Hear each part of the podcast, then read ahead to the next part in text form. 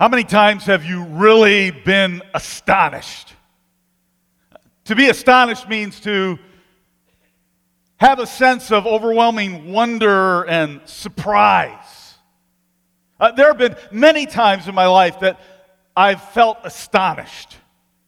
Uh, I remember not long after uh, Amy and I got engaged, which in itself was astonishing, but this was a little bit later on, I, I was playing in a, uh, a, league softball game, and I looked over, and, and Amy arrived and sat in the bleachers. And I looked at her, and she'd never looked more beautiful. And I thought, just in a few weeks, we're going to be married. And I was astonished, wonder, and awe. I remember standing on top of Masada, that fortress in Israel with incredible historicity and looking down out over the, the Dead Sea. Incredible scene and, and feeling astonished. Certainly, witnessing the birth of both of my daughters, there was a, a sense of awe and wonder and panic. Climbing a mountain in Southeast Asia for a view that took my breath away mixed with the fear that one wrong step would mean death. Uh, there was a terrifying awe and astonishment. But I know people who lose their astonishment. Some, something that astonished them maybe once and, and it goes away. It turns into indifference or, or worse. Uh, like a couple who seem to be so in love that they, they just couldn't bear to spend one minute apart. They couldn't keep their hands off each other. And then, after less than one year of marriage, uh, they weren't speaking anymore and they couldn't stand to be in the same room at the same time. The astonishment faded. I, I read this week, uh, travel writer Chris Guillebeau wrote an article called the, the Nine Overrated Tourist Destinations. Nine overrated tourist destinations. I looked at this with interest. Number one, Niagara Falls. He said, Niagara is nice to see once, but you don't need to stay long. It's a big waterfall. Wow. How much longer till we can go home? I thought. Number two, the Grand Canyon. He said, technically impressive, but there's so much hype, it's so hard to live up to expectations like that. So we called it the decent canyon, the not bad canyon, the if you're 10 miles away, go see it canyon. What a loss of astonishment. We gather today to celebrate something that is without question astonishing. God forbid that we become indifferent or bored with the truth of the resurrection. And it's my job to reawaken your astonishment, eh, to declare to you and to remind you once again that this is a life changing event of good news. As a church, we've been studying the Gospel of Mark and his account of Jesus' life and death. And today we come to the end of Mark's story, uh, uh, the empty tomb. On Friday, Jesus' body, his corpse, was taken down from the cross and it was wrapped in a, uh, a linen garment, burial cloth, and, and put into the tomb. And the tomb was sealed. On Sunday morning, it was empty. And without that event, the rest of Jesus' story is unimportant. So we pick up uh, Mark chapter 16, verse 1, and it says, When the Sabbath was passed, Mary Magdalene, Mary the mother of James, and Salome bought spices so that they might go to anoint him. Very early on the first day of the week, when the sun had risen, they went to the tomb. So, so let me just explain this for you that the Sabbath ended after 6 p.m. on Saturday. And so that was when the stores reopened, uh, Saturday evening. And so apparently these three women uh, went to go buy aromatic oil that night. And then early the next morning, very early, they took what they had purchased that night and went to the tomb. Now, the spices that they bought uh, were not for embalming the body, preserving the body. The Jews did not embalm their dead. Other nations tended to, like the Egyptians, but not the Jews. This was simply an act of love. It was a way to honor uh, and pay final respects to their loved one, Jesus. These spices would also help to hide the odor of the decaying body. Now, this is the third time these women are mentioned. They're, they're very integral to uh, the, the death and resurrection story of Jesus. And they are, in fact, the first witnesses of the resurrection. And this is important because Jewish law did not respect the rights or the testimony of women. The ancient rabbinic literature of Sota, this is not a Christian writing, uh, but Sota said this Sooner let the words of the law be burned than delivered to women.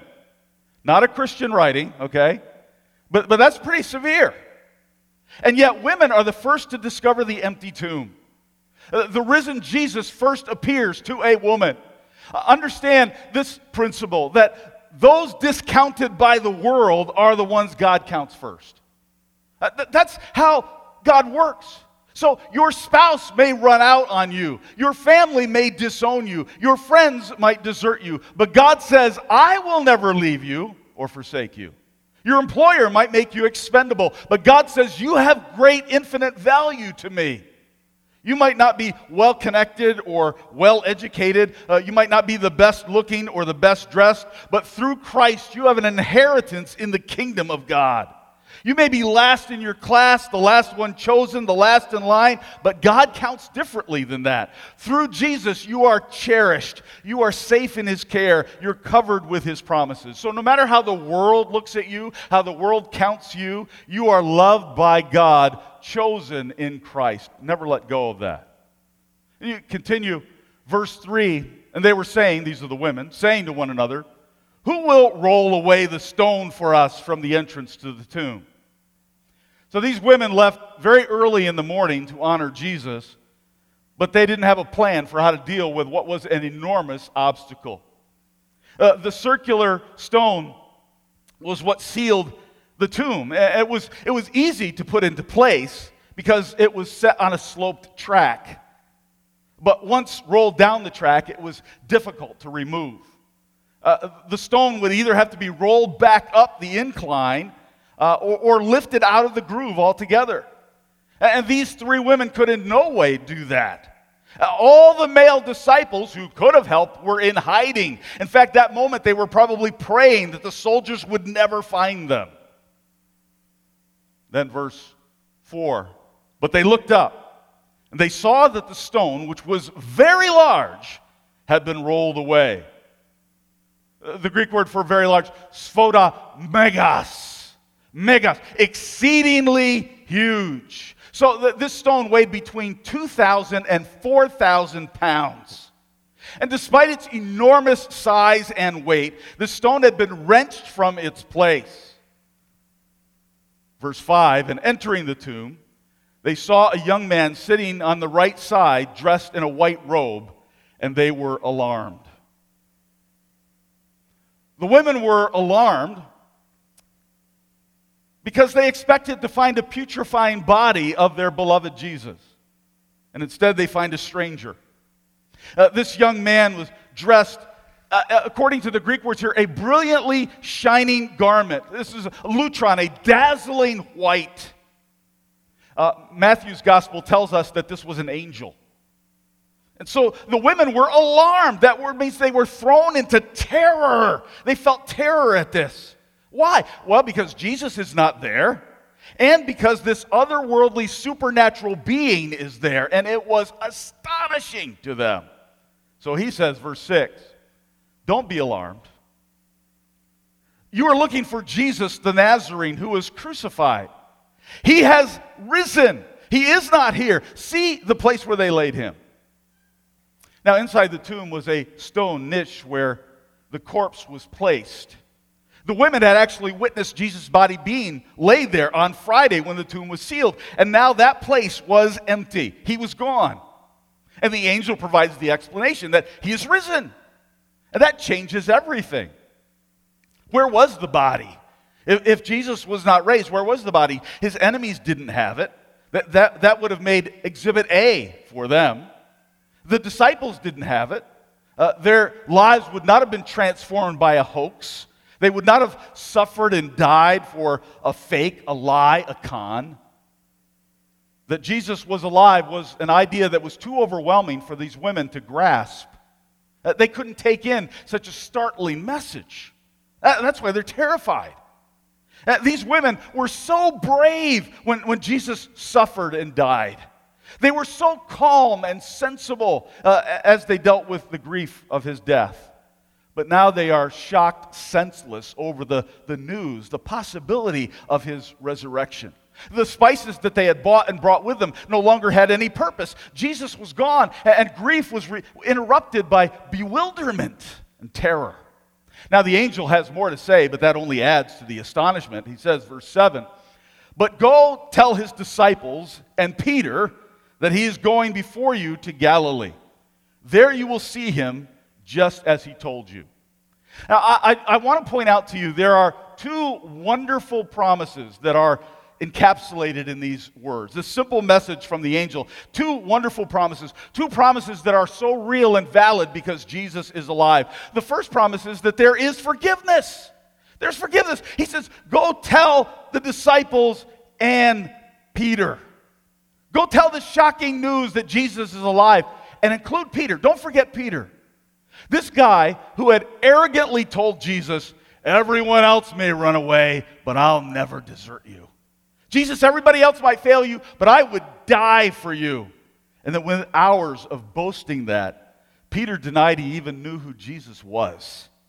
He cursed and he collapsed under the pressure of being questioned by a servant girl. But the news of the resurrection, the living Jesus, was for him too. He's still one of the disciples. Can you imagine how, how guilty Peter must have felt? How ashamed he was? The sense of failure and wretchedness? Maybe you've felt that too in your life. Peter surely did. But to this failed follower, forgiveness is offered. And in the years to come, Peter preached the message of the resurrection again and again and again to thousands and thousands of people. One of those sermons is recorded for us in Acts chapter 10, where Peter says this He says, Jesus was raised from the dead on the third day, and everyone who believes in him receives forgiveness of sins through his name. Peter knows. He received that. Jesus is alive, so I'm forgiven in his name. That's the message. See, the risen Jesus puts together again what was broken. That's astonishing. And for those of you who know you have failed, the resurrection changes everything. The Bible says there is now no condemnation for those who are in Jesus Christ. Uh, that by his wounds you are healed and your guilt is washed away because of Jesus. That's one. One promise that's in these words.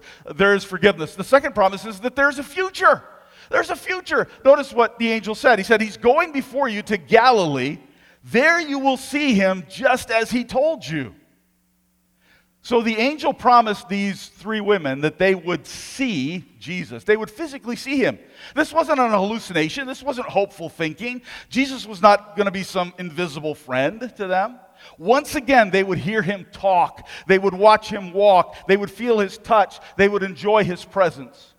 Jesus had told them this very thing hours before he was arrested. He said, After I am raised up, I'm going to go ahead of you to Galilee.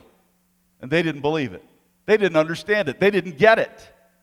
And now, while all the men are hiding in fear and the women have come to visit a grave, Jesus has gone on ahead to meet them. They came to mourn the end of their hopes and dreams. But this was just the beginning of everything. The resurrection is certainly not the end of the story. The resurrection is the beginning of God making all things new. And it makes the fulfillment of all God's promises possible, including the great promises Jesus gave to us that He said, Because I live, you too shall live. Where, where Jesus said, I'm going to prepare a place for you so that where I am, you also may be. Those promises are true because Jesus is alive. It's astonishing. Now, now, I want you to notice how the women react to these words. I think these are fantastic words. Notice how the women react. Last verse of Mark.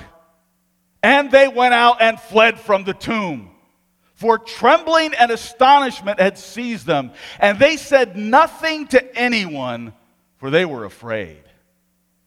So these women took off like they were being chased. They're terrified. I have never seen this part included in any Easter pageant. Never. Shaking and shocked, they run off scared. This is mind blowing. These women are so astonished by the idea that Jesus was alive, uh, all they could do is run away in silence. Now, later on, they would see Jesus in the flesh and they would talk a lot. The Gospels of Matthew and Luke and John record the encounters of the living Jesus had with his followers, uh, uh, uh at least 500 before the end. But Mark stops his account here. Why do they have this startling response? Understand this. They did not expect a resurrection any more than you or I would today. They didn't expect it. It didn't fit their worldview. Jesus had told them multiple times that he would be suffering and dying and resurrected three days later. Told them multiple times, and they didn't believe it. It didn't fit their category, it didn't fit their worldview. And this was greater than their minds could conceive. Philip Yancey explains it this way. Uh, Phil's friend Bob McQuilkin was a photographer, a professional photographer who loved the outdoors. He died in a scuba diving accident in Lake Michigan while on assignment. He was only 36 years old.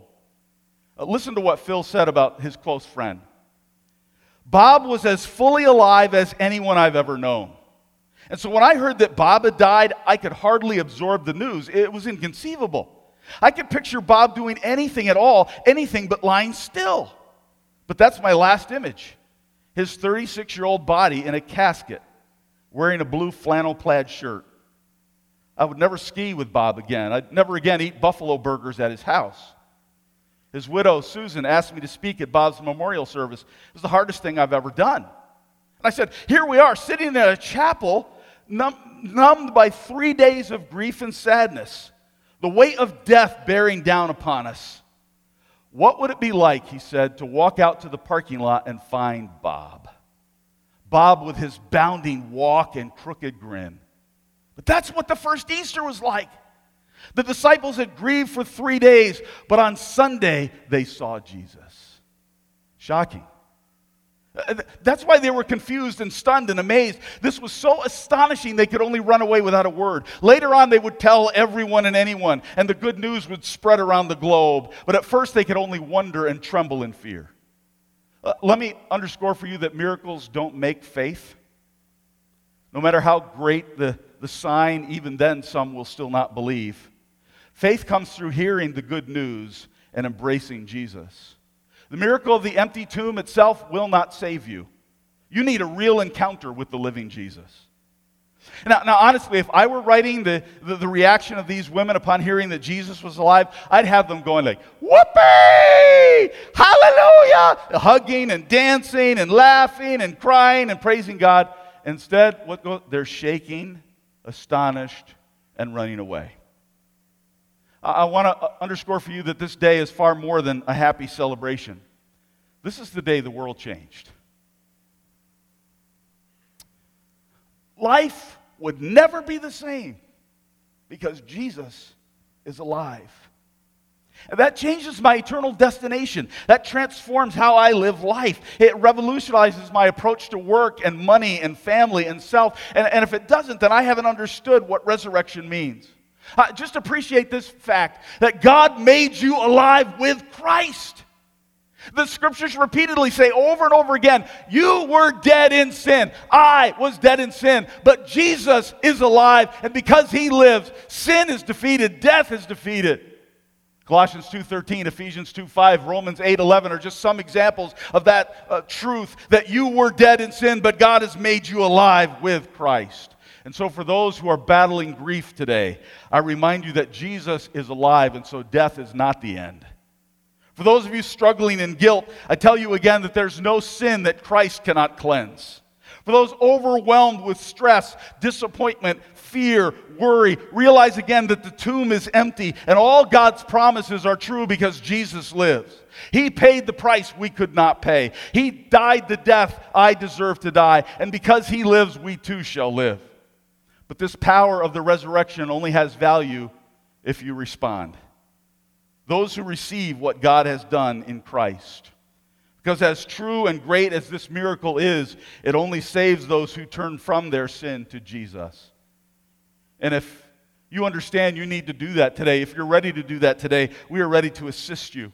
Uh, as in a moment we bring this service to a close, we'll give you the opportunity to come forward. There will be people at the front ready to pray with you, to point you to Jesus, to help you in your time of need.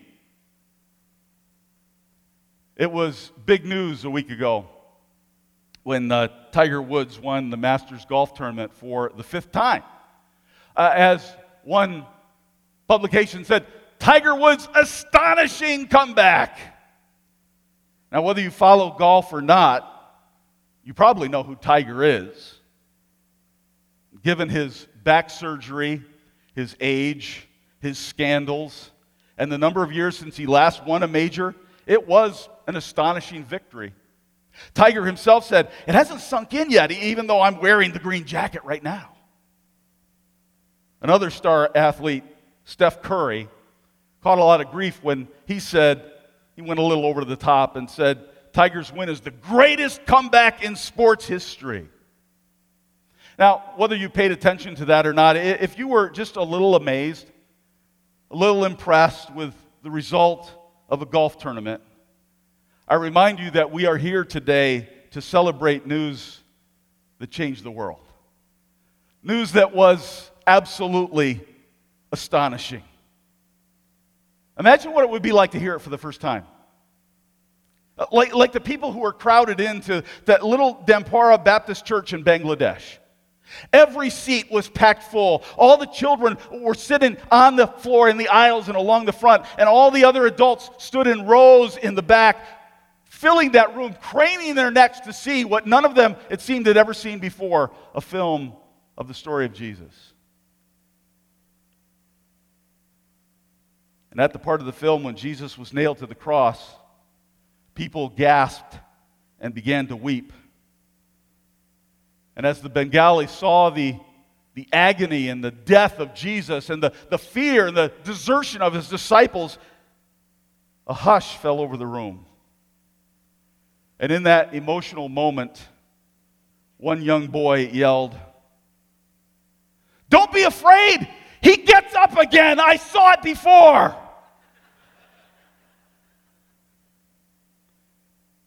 No matter how many times you have heard it, be astonished all over again.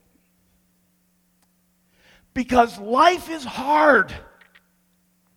Pain and failure overshadow our happiness.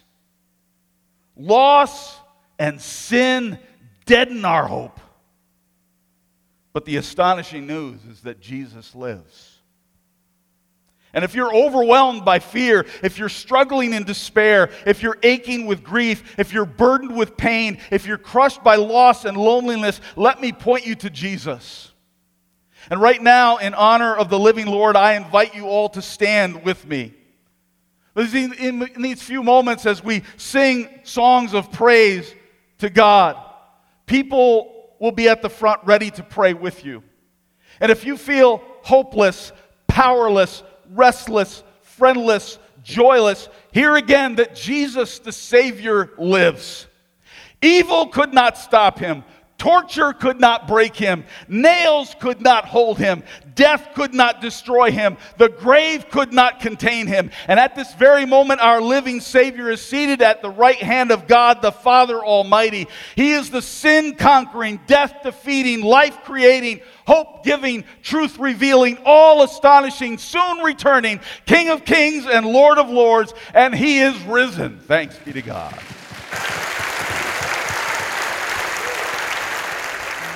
Sing this together.